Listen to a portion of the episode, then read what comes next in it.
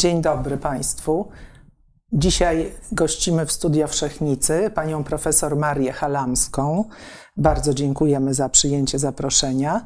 Pani profesor zajmuje się socjologią wsi, rozwojem lokalnym, rozwojem wiejskim. Z wykształcenia jest socjologiem i od roku 2003 jest już profesorem nauk humanistycznych. Mamy już y, wcześniejszych kilka nagrań y, z panią profesor, a dzisiaj y, chcemy porozmawiać o gospodarstwach rodzinnych, gospodarstwach rodzinnych w Polsce. Ten termin przewija się bardzo często w publicystyce, politycy go używają, też ludzie, którzy usiłują jakoś opisać czy zrozumieć, co się dzieje na wsi. I wydaje mi się, a nie tylko mi, że w zasadzie to, to jest taki termin wytrych. Nie wiadomo, co on znaczy. Mam nadzieję, że rozmowa z panią profesor pozwoli nam uporządkować i jakoś usystematyzować, zebrać podstawową wiedzę na ten temat. Zatem, pani profesor, gospodarstwo rodzinne w Polsce dziś. Dzień dobry Państwu. Będę się starała ze wszelkich sił, ale starania to nie oznaczają jeszcze sukcesu. Gospodarstwo rodzinne, co to jest? Już pani, pani Justyno wspomniała, że jest pewien zamieszanie wokół tego, tego pojęcia. Ale bierze się ono także stąd, że w zasadzie to pojęcie tak funkcjonuje zupełnie luźnie, pojawia się w różnych narracjach Natomiast statystyki nie odnotowują tego pojęcia, nie posługują się tego pojęcia. Nie było zresztą takiej e, tradycji, bo się posługiwano bardzo długo statystyki Głównego Urzędu Statystycznego posługiwały się terminem gospodarstwo indywidualne, które było przeciwstawiane gospodarstwu kolektywnemu. Bardzo długo to funkcjonowało, choć z chłopskim nie miało rzeczywiście już wiele, wiele wspólnego. E, natomiast teraz GUS definiuje ciągle jako gospodarstwo indywidualne i wyróżnia tylko kategorię gospodarstwo z użytko, z użytkownikiem gospodarstwa domowego. Znaczy łączy gospodarstwo z gospodarstwem domowym i jak przekonamy, pokażę Państwu, będę się starała pokazać za chwilę, jest to w zasadzie w dużej mierze pokrywa się z tym, co rozumiemy jako gospodarstwo rodzinne. Ja gospodarstwo rodzinne, muszę powiedzieć, przez przypadek pokochałam, e, co wiązało się z badaniami między innymi międzynarodowymi, które robiliśmy niestety 20, nie, 30 lat temu. Natomiast e, posłużę się tutaj, żeby objaśnić zamieszanie wokół tego pojęcia Mm, tytułami dwóch tomów, któreśmy napisali. Tom pierwszy, one ukazały się e, po polsku, nosi tytuł Rolnictwo rodzinne, wieloraka rzeczywistość. Polimorficzna rzeczywistość, czyli wieloraka, czyli bardzo zróżnicowana. A tom drugi Myślę, że znów oddaje inną prawidłowość, bo jest rolnictwo rodzinne od mitu do rzeczywistości. To brzmi bardziej zrozumiale. Proszę? To brzmi bardziej zrozumiale niż ten pierwszy tom, no, chociaż to może jest pozór. Więc ta polimorficzna to nie jest takie kupie, ponieważ ona oddaje i różne struktury, i różne um, okoliczności krajowe, polityczne, systemowe itd., tak itd. Tak Natomiast to oddaje zrozumienie, bo ta, to um, tak taka narracja, często nie mająca wiele wspólnego z rzeczywistości, rodzi się właśnie na styku tych dwóch rzeczywistości. Rzeczywistości z jednej strony realnej, a z drugiej strony pewnej wyobrażonej, pewnej iluzorycznej. Ponieważ nie ma żadnego, żadnej definicji, stąd ta narracja, e, jak gospodarstwo rodzinne, e, pojawia się w różnych narracjach, niezupełnie przypadkowo, to te one korzystają z tego zamieszania pojęciowego i przypisują gospodarstwom rodzinnym te narracje, cechy, które w rzeczywistości one nie mają. W...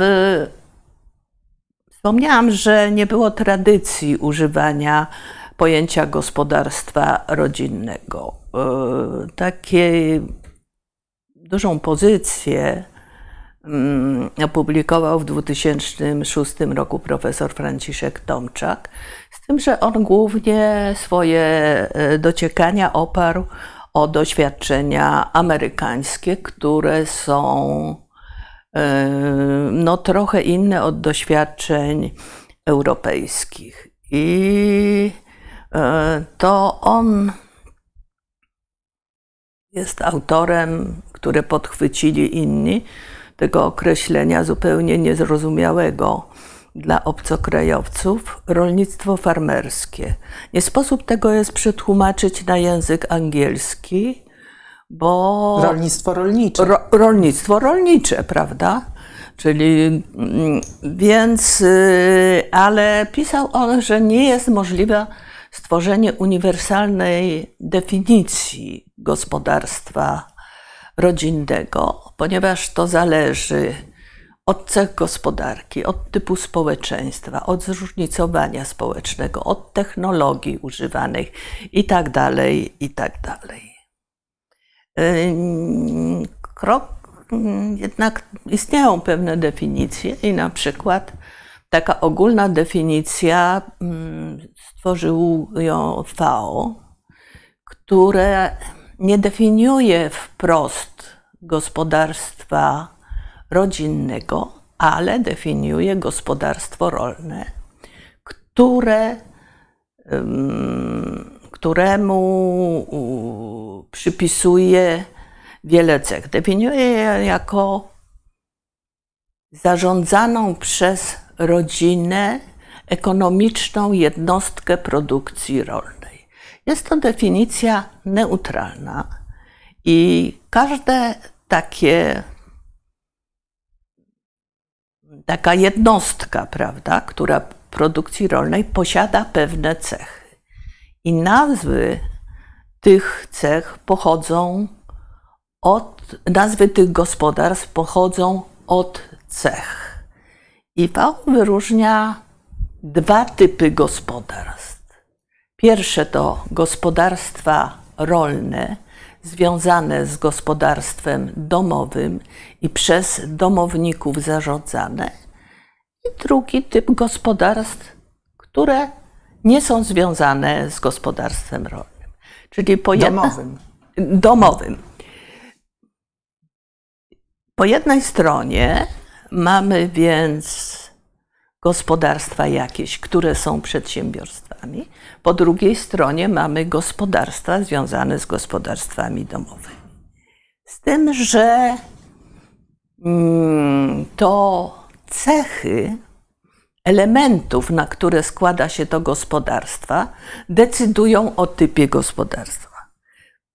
Przy, yy, przygotowałam dla Państwa taki schemat, gdzie po jednej stronie ustawiłam niektóre, niektóre cechy takiego gospodarstwa rolnego. Każde gospodarstwo ma jakiś kapitał, jakoś jest zarządzane według pewnej idei, według celu, które chce osiągnąć. Ktoś musi w nim pracować i albo ktoś konsumuje z pracujących, albo nie konsumuje. I widzimy, że po jednej stronie mamy przedsiębiorstwo rolne, po drugiej mamy gospodarstwo rodzinne.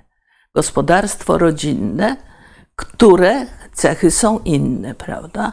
Jeśli tutaj w przedsiębiorstwie jest na ogół akcjonariat, to tutaj ten kapitał jest rodzinny. Jaka jest taka idea, którą spełnia, logika zarządzania? Jest tu w przedsiębiorstwie taki techniczny zysk, prawda? Ile na tym zarobimy? Jak prawda? w każdym przedsiębiorstwie. Jak w każdym przedsiębiorstwie. Tutaj w gospodarstwie rodzinnym inny jest cel. To jest logika rodzinna. Ono ma zaspokoić potrzeby rodziny. Różne potrzeby, bo na różnym etapie i różne typy gospodarstw zapewniają w sposób różny. Jedną, chyba najważniejszą cechą przy typologii jest siła robocza, Czyli kto pracuje tam. czyli ten, kto pracuje. Tutaj tylko pracownicy najemni o statusie robotników, tutaj tylko rodzina. Choć widzimy, że w typie nowoczesne gospodarstwo rolne dopuszcza się najem, najem sezonowy. No i jest samozaopatrzenie. Jeśli tutaj dominowało, bo rodzina chłopska miała gospodarstwo po to, żeby przede wszystkim się wyżywić. Jej potrzeby zewnętrzne były niewielkie, prawda? Natomiast tutaj robotników na przykład na plantacji pomarańczy nie karmi się samymi pomarańczami, nie karmi się w. I teraz myślę, że chciałabym jeszcze trochę uszczegółowić sytuację polską, prawda? No Polska rzeczywiście ma dużo gospodarstw rodzinnych, prawda? Ale jakie to są gospodarstwa, prawda? Tutaj te dwa typy w Polsce, nowoczesne gospodarstwa i gospodarstwa chłopskie, mają pewne odmiany, prawda?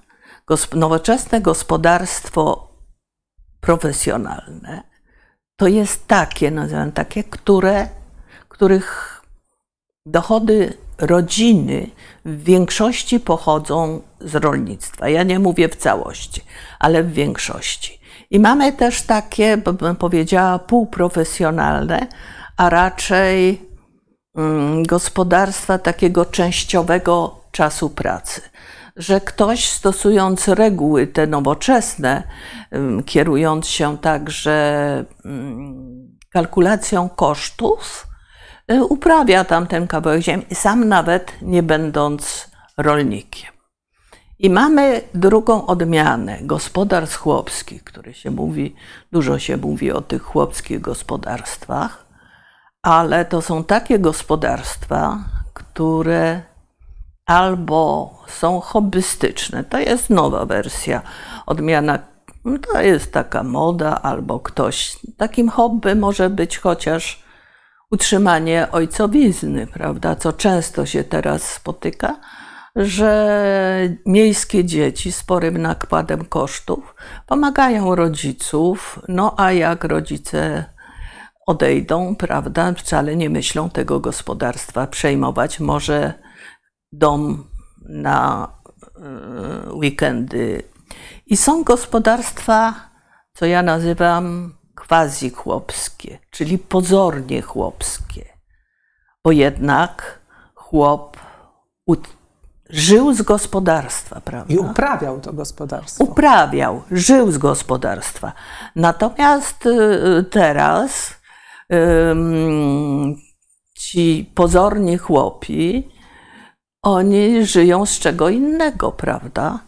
Oni mają emerytury, renty, oni pracują gdzieś indziej, tylko ciągle często nazywają się rolnikami Bo są właścicielami ziemi. bo To są jest- właścicielami ziemi i na tym opierają mm, swoje domniemanie, czy używają go y, jako argumentu, że są rolnikami. Ale oni nie są odosobnieni, bo tak traktuje ich mm, szeroko rozumiana polityka rolna, prawda? Która y, ciągle w statystykach podaje tą ogromną liczbę gospodarstw, te milion 300 tysięcy. 300 tysięcy. To są milion dwieście tysięcy ze spisu rolnego w 2020 roku, których y, mają członka gospodarstwa y, domowego, czyli są gospodarstwami rodzinnymi.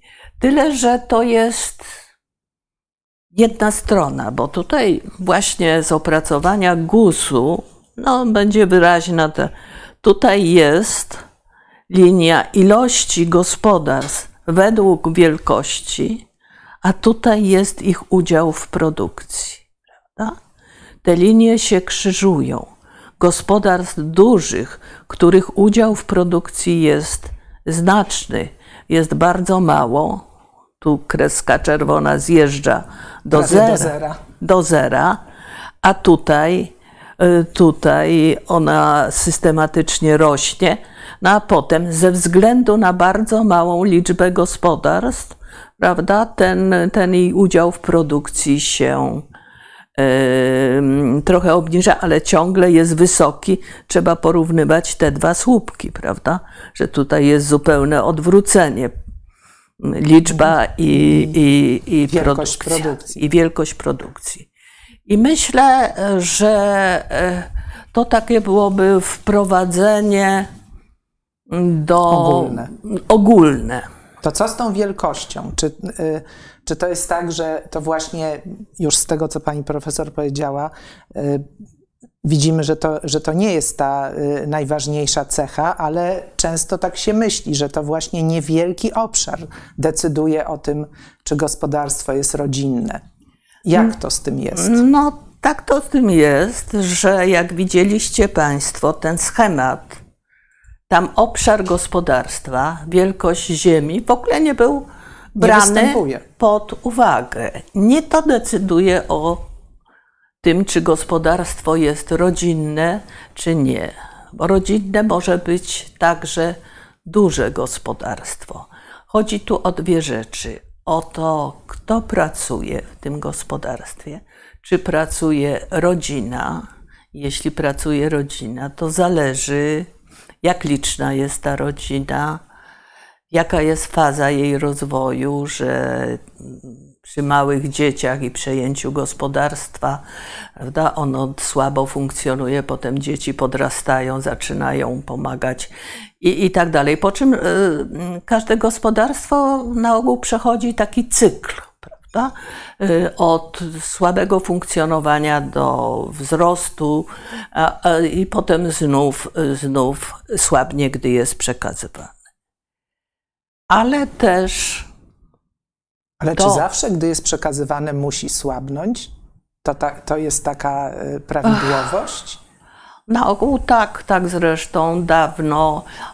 Y, To wszystko zależy od tego, czy jest następca, czy nie ma, w którym na, y, momencie następca przejmuje, przejmuje gospodarstwo. No a jeśli jak u nas wiele takich gospodarstwo jest przejmowane ż- faktycznie, ja nie mówię, że formalnie, e, po śmierci e, rodziców, jeśli to gospodarstwo, które przedstawia pełn, pewien kapitał, jest obciążone spłatami, prawda? No to wtedy to gospodarstwo ma ograniczone, musi, musi skądś brać na to, na to, na to wszystko. Mm, Tutaj, żeby odnieść się jeszcze do tej, mm, do tej wielkości gospodarstwa, to także zależy to od używanych technik produkcji. Mm, Rok 2014 był rokiem rolnictwa rodzinnego ogłoszonego przez ONZ i wtedy ukazywały się różne takie okolicznościowe opracowania i trafiłam na takie opracowanie, gdzie wyliczono, jak w zależności od siły stosowanej w gospodarstwie można wiele opracować. Jeśli by ktoś chciał wyliczono wtedy, uprawiać tylko ziemię siłami własnych rąk. Przecież takich przypadków jest wiele w świecie. To mógłby uprawić, obrobić, obsłużyć maksimum jeden hektar, obszar jednego hektara. Jeśli miałby konia albo nawet dwa, to około pięciu hektarów. Natomiast rolnik, który posługuje się nowoczesnymi technologiami i nowoczesnymi maszynami, współczesny rolnik jest w stanie obrobić 100 hektarów i więcej. Co oznacza także inne ilości produktu, które może on uzyskać. I teraz właśnie taki rolnik z synem na przykład może uprawiać 300 przy pomocy jakichś siły najemnej, najemnej. tak, bo to, bo, to przecież, bo to przecież zależy także od typu produkcji, prawda?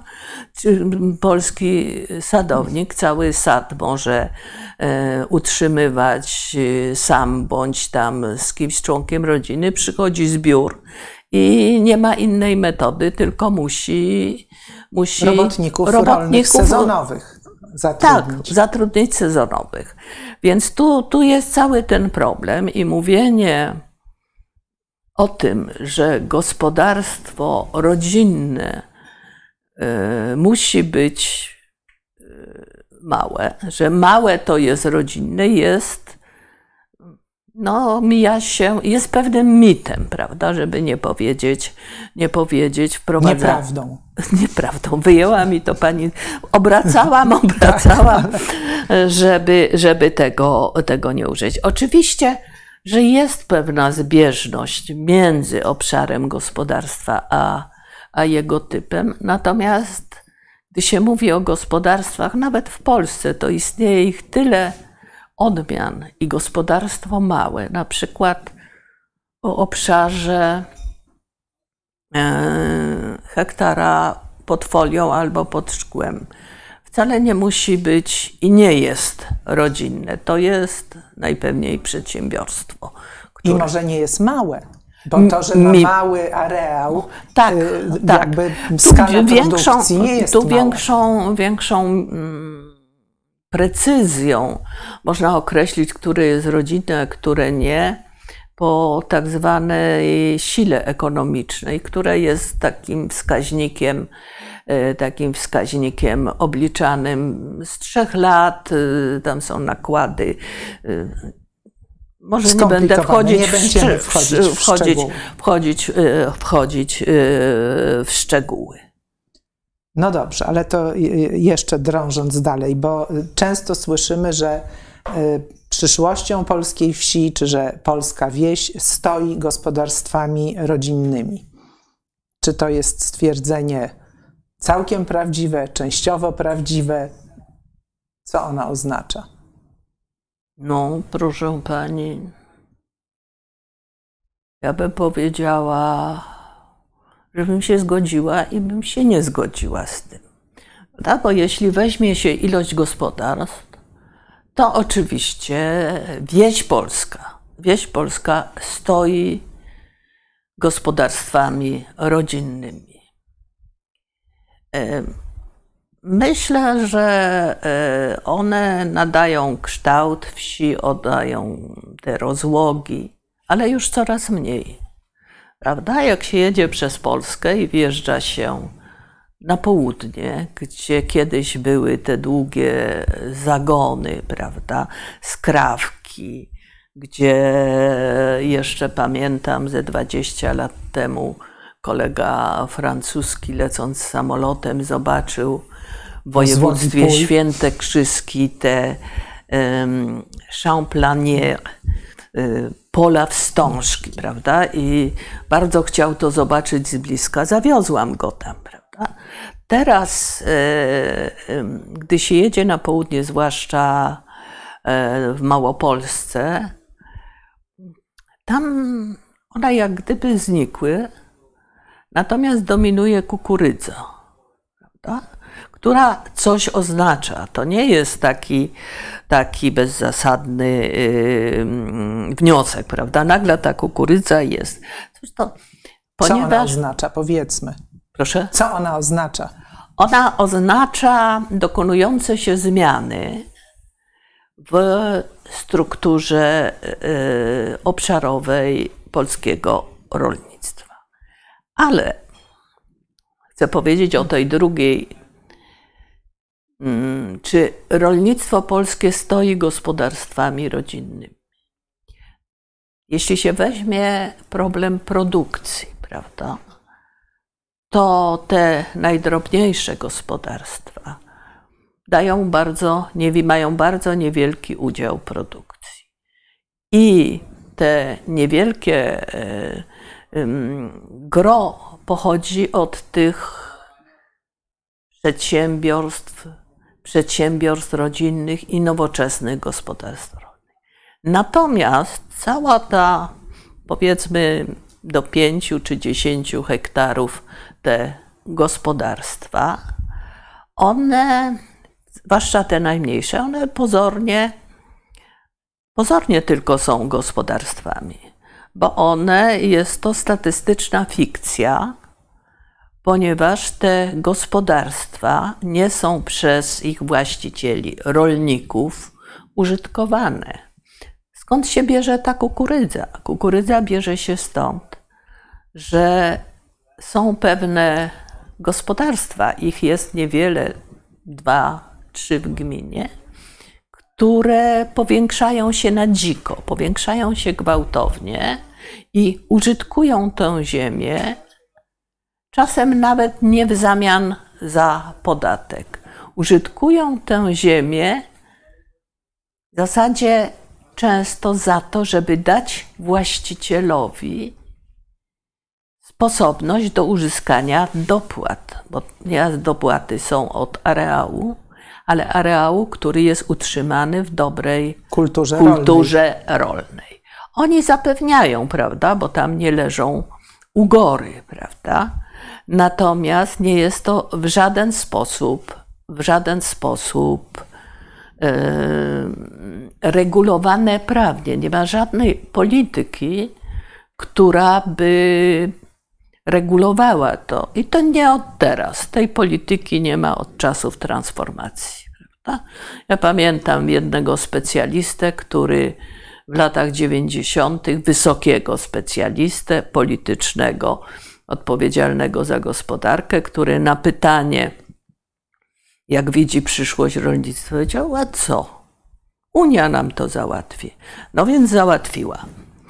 Dlatego też. Czyli brak wyobraźni jednak wtedy. Brak, te po prostu brak wyobraźni, od wiedzy, odpowiedzialności, tego, że rolnictwo jest wrażliwym sektorem, że te kraje, które doszły do wysokiego poziomu rolnictwa, to przez lata je kształtowały. A tutaj, jak się nie ma pomysłu, prawda, no, ale to taka już jest tradycja bo Gierek mówił, że byle produkować, to sobie kupimy wszystko, prawda? A tutaj rolnictwo się stowarzyszyliśmy z Unią, bo to był w tym czasie.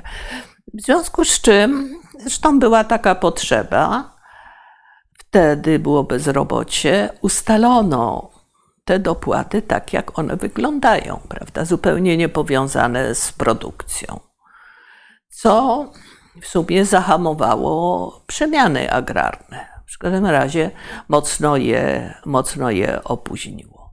Zresztą był taki program na początku, taki jedno z zadań, które miało premiować przekazywanie gospodarstw młodych. Pamiętam.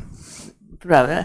Ale myśmy ustawili tak, że więcej gospodarstw się dzieliło, prawda, niż łączyło. Więc y, to, to nie jest tylko wina Unii, to jest wina naszej polityki, których nie umieliśmy y, sobie ustawić instrumentów, które dawała, dawała e, nam Unia do ręki. Ale kontynuując to, że wieś stoi, stoi rzeczywiście rolnictwem rodzinnym, bo te dopłaty tam ciurkają jakieś, które poprawiają, poprawiają y, budżet tych niegospodarujących gospo, gospodarstw, prawda? Ale przecież jest cały system opieki socjalnej państwa wdrażanych przez, y, przez KRUS, prawda? Taki rolnik, rolnik ma zapewnione świadczenia podstawowe, opiekę zdrowotną i tak oraz ma płacone składki emerytalne, które w większości pochodzą z budżetu państwa. W związku z czym jest on, jakby powiedzieć, człowiekiem wolnym, nie musi się zatrudniać. W związku z tym może pracować na szaro. W tej szarej strefie może pracować albo w Polsce, albo za granicę.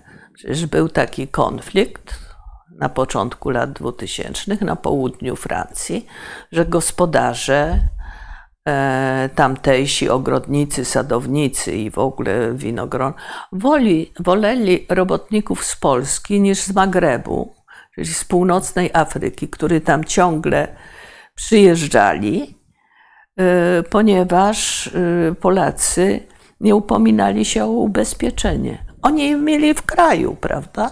Po co? I potem taki niby rolnik, prawda, dostaje emeryturę i tu jest. Niewielką. Niewielką, no bo jak ma do, dostawać wielką emeryturę? No, w związku z tym, no chętnie przyjmuje emerytu, emeryturę trzynastą, czternastą, a potem może być piętnasta, szesnasta, aż do dziewiętnastej. Nie straszmy, pani profesor, nie straszmy. Ja nie straszę, ja tylko Yy, no, yy, mówię, że, że? Że, taka, że taka możliwość. I cóż ten rolnik, on jest wdzięcznym klientem państwa, prawda, które o niego dba, bo mu umożliwiło życie względnie wolne. Ja nie mówię, że nie pracował ciężko, to, to jest inna sprawa. Ale nie w Natomiast on pracował, pracował poza systemem, poza systemem podatkowym, e, poza systemem emerytalnym, bo KRUS jest inaczej finansowany niż ZUS. No i e, proszę Państwa, takich biednych rolników zawsze będą wdzięczni, wdzięczni e, państwu. No dobrze, ale no bo to jest ten, to jest ta rzeczywistość. Znaczy, y, to jest ta polska rzeczywistość i okazuje się, że gospodarstwo rodzinne, drobne gospodarstwo rodzinne w Polsce nie jest problemem produkcyjnym. Jest problemem politycznym. Bo w gruncie rzeczy y, no on, y, ono nie należy do y, sfery gospodarki. Jeżeli ją odetniemy, tak, no nie, nie produkuje. Pokazała Pani te mm. wykresy. Ja pytałam, czy polska wieś stoi gospodarstwami rodzinnymi. Wieś stoi, wieś stoi ale nie rolnictwo. Ale nie rolnictwo. Gałąź gospodarki. No właśnie, ale no jednak część tych gospodarstw rodzinnych one zbliżają się do tej logiki y, przedsiębiorczej, tak? To, to są te tutaj w tej y, tabelce nowoczesne, prawda? Gospodarstwa nowoczesne. Znaczy, ja wracając znów do tego, powiem, że w Polsce istnieją wszystkie typy. Tutaj mamy. I jakby powiedzieć, te tylko zobaczmy, że rolnictwo rodzinne to także przedsiębiorstwo rodzinne. I tych przedsiębiorstw, które nie do końca funkcjonują według tej racjonalności przedsiębiorstwa, jest sporo. Y, one nie, racjo- nie funkcjonują według może kategorii zysku, natomiast one w tym są nowoczesne że one jednak stosują kalkulację kosztów. Ta, mm, ten, ten, ten problem yy, cech tego gospodarstwa znaczy rosnącego, bo wraz z nowoczesnością gospodarstwa i kiedy ono przechodzi do kategorii przedsiębiorstwa, to zwiększa się jego kapitał, prawda? I w ogóle możliwość y, pozyskania też kapitału. Możliwość, tak? ale y, problem, mm, wyczytałam to w ostatniej książce francuskich autorów, którzy zaobserwowali takie zjawisko, że ten duży kapitał staje się przeszkodą w sukcesji gospodarstwa. Ponieważ ziemia to jest jedno, prawda? Natomiast ten kapitał ulokowany jest w maszynach, w urządzeniach i tak dalej. I kapitał jest już do podziału, prawda? I trzeba byłoby, no co z tym zrobić, prawda? Jeżeli jest na przykład troje, tak? Jeśli, jeśli jest na tego troje, no to ten, ten który by przejął y, gospodarstwo, to on by się do końca życia nie, nie, wypłacił. Nie, wy, nie wypłacił, prawda? I, I cóż się pojawiła? Oczywiście pojawiła się forma przekazania zarządu, prawda? Przekazuje się całe takie przedsiębiorstwo rodzinne, czy nawet nie przedsiębiorstwo, jakiemuś obcemu y, zarządowi, spół, spółką. Są już takie we Francji i w Wielkiej Brytanii już są takie działające na skalę europejską, unijną firmy, które zarządzają gospodarstwem. No i wtedy takiego... Ale wtedy właściciel po prostu pobiera pobiera, czerpie, czerpie te zyski, tak. które e, po odliczeniu kosztu zarządu tak. są, mhm. wtedy one mu są przekazywane. No ale e, żadnej logiki rodzinnej w zarządzaniu tym gospodarstwem już nie ma. Już, już nie ma. Czyli tutaj, tutaj jakby powiedzieć są pewne, pewne ograniczenia, które pojawiają się w układzie wewnętrznych czynników, tych elementów tego, tego gospodarstwa. Czy nas też to czeka? W sensie, no bo u nas jest dużo problemów z sukcesją, prawda, wynikających z tego, że no często nie ma chętnych po prostu. Nie, że jest bardzo bogate gospodarstwo nie. i się e, tam, nie wiem, trzech jest synów, dwie córki i, i nie wiadomo co zrobić, tylko raczej rozumiem tak, że nikt nie chce, a tych niechcących jest dwoje na przykład, tak? No, no tak, ale to już ten problem się powoli, on w sposób żywiołowy rozwiązuje. To są te dzikie dzierżawy, prawda? To są te. Ja tam rozmawiałam na takiej małopolskiej wsi ze znającymi się na, na tym osobami. E, I tam jest jeden taki, który prowadzi gospodarstwo hodowlane, mieszane, rolniczo-hodowlane, i on na okolicy jest właścicielem tych Mm, poletek, kukurydzy. kukurydzy, i, który podobno uprawia około 100 kawałków, prawda? No ale um, usiłowaliśmy zrobić wywiad. Po trzykrotnym nie udało się z po nim, prostu. Z nim, z nim. Nie udało nie. się po prostu. On się zgodził i nie przychodził, czyli na zmęczenie przeciwnika tu w naszej postaci yy, zadziałał. Ale yy, to się tworzy chaos, prawda? Ponieważ, że przypomnę yy, reformę rolną przedwojenną, która łączyła się także z komasacją. A tutaj też trzeba byłoby jakieś e, znaleźć rozwiązanie. U nas kuleje e, dzierżawa. Nie ma obyczaju dzierżawy wieloletniej, a jak się tworzy, to się potem z tego państwo wycofuje, prawda?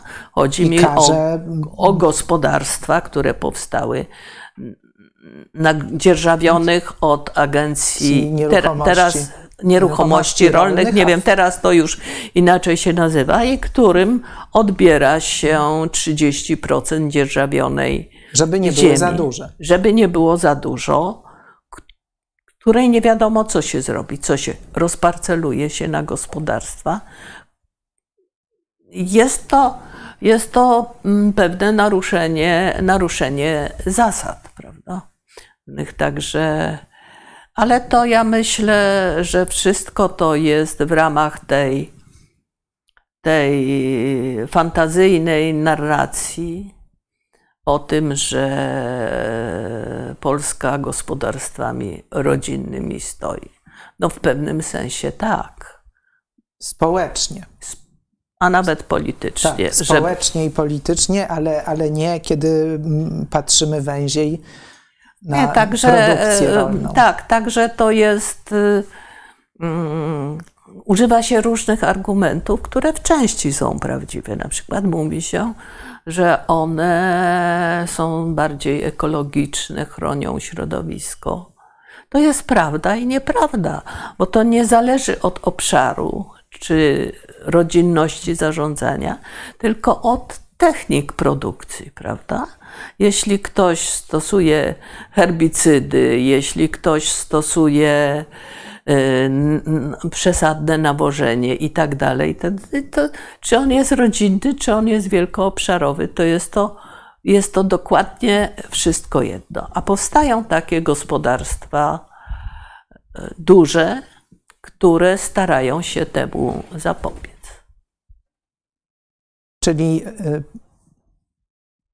ta kwestia tych dzierżaw, te, tego nie miałam w planie, ale to mnie y, no, od lat intryguje.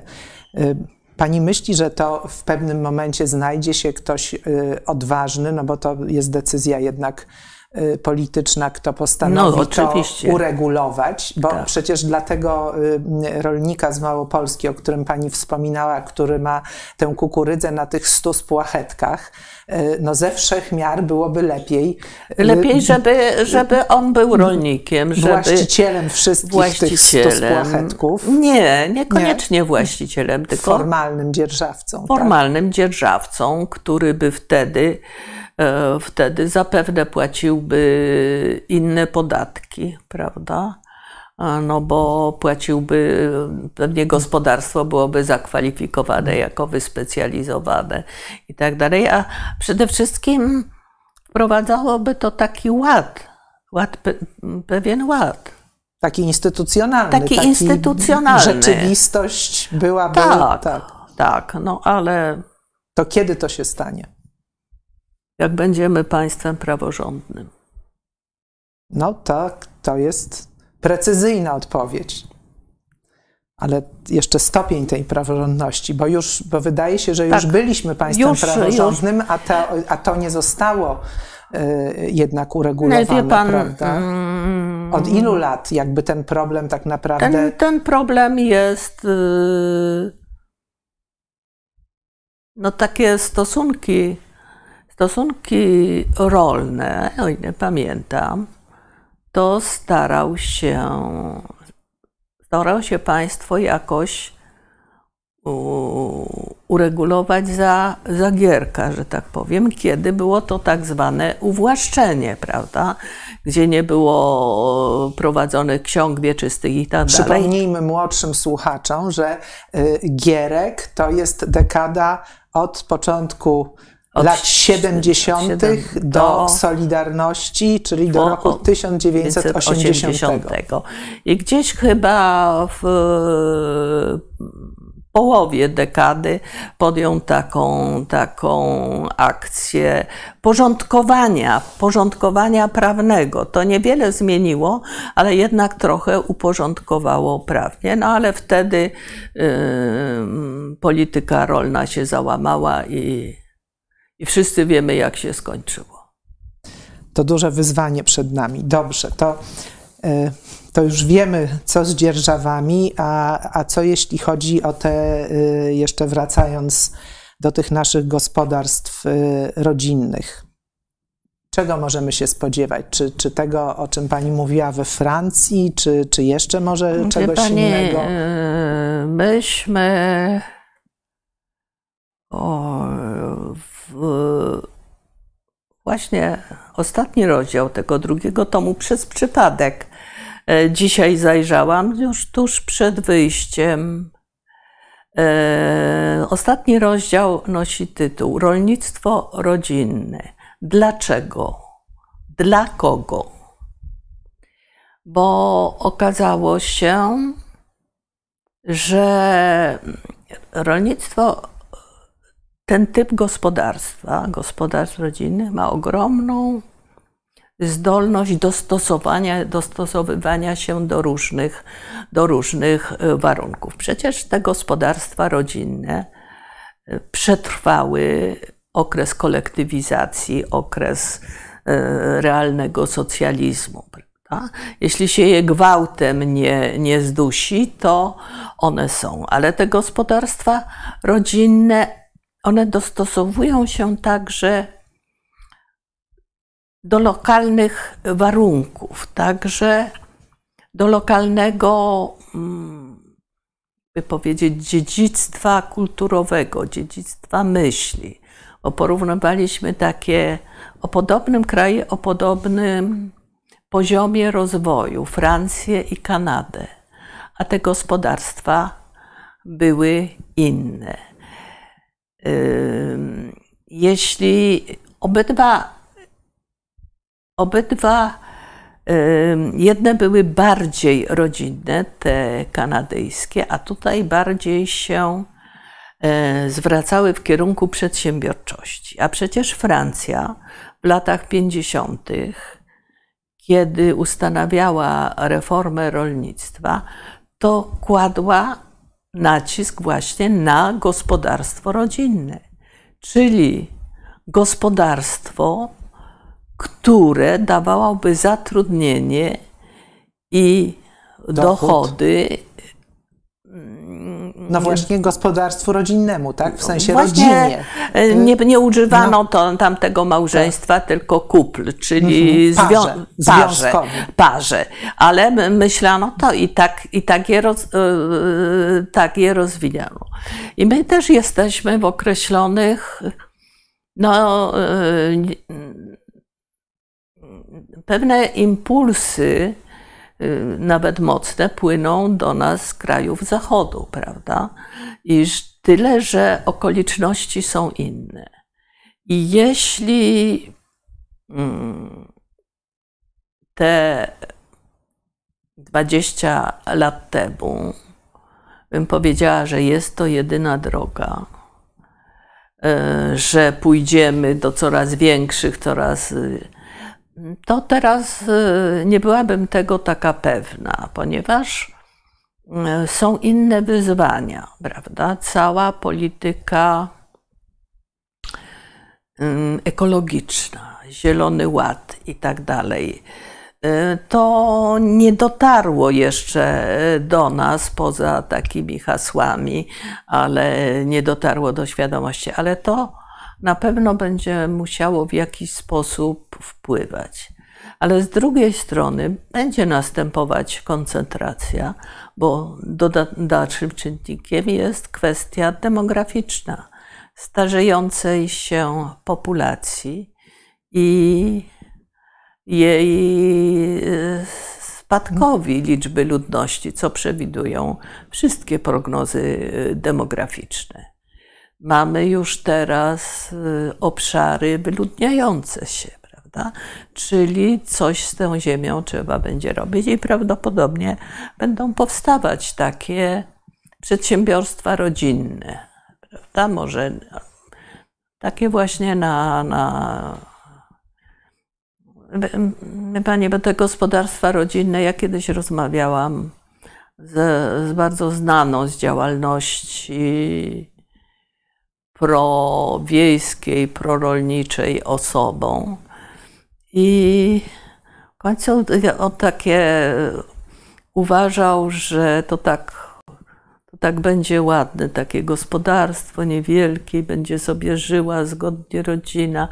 Y, co im zabraknie, to tam gdzieś dorobią, będą jedli y, te kartofle, których nasadzą i ten chleb, który z własnego zboża.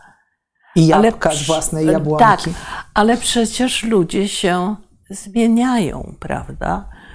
Zmieniają się ich potrzeby. Nie, może, nie trzeba zapominać, że rolnik chce być takim samym konsumentem jak każdy inny. Prawda? Już mu nie wystarczy koń i bryczka, prawda? Tylko chce mieć jeszcze samochód, wyposażony dom i tak dalej, i tak dalej, prawda?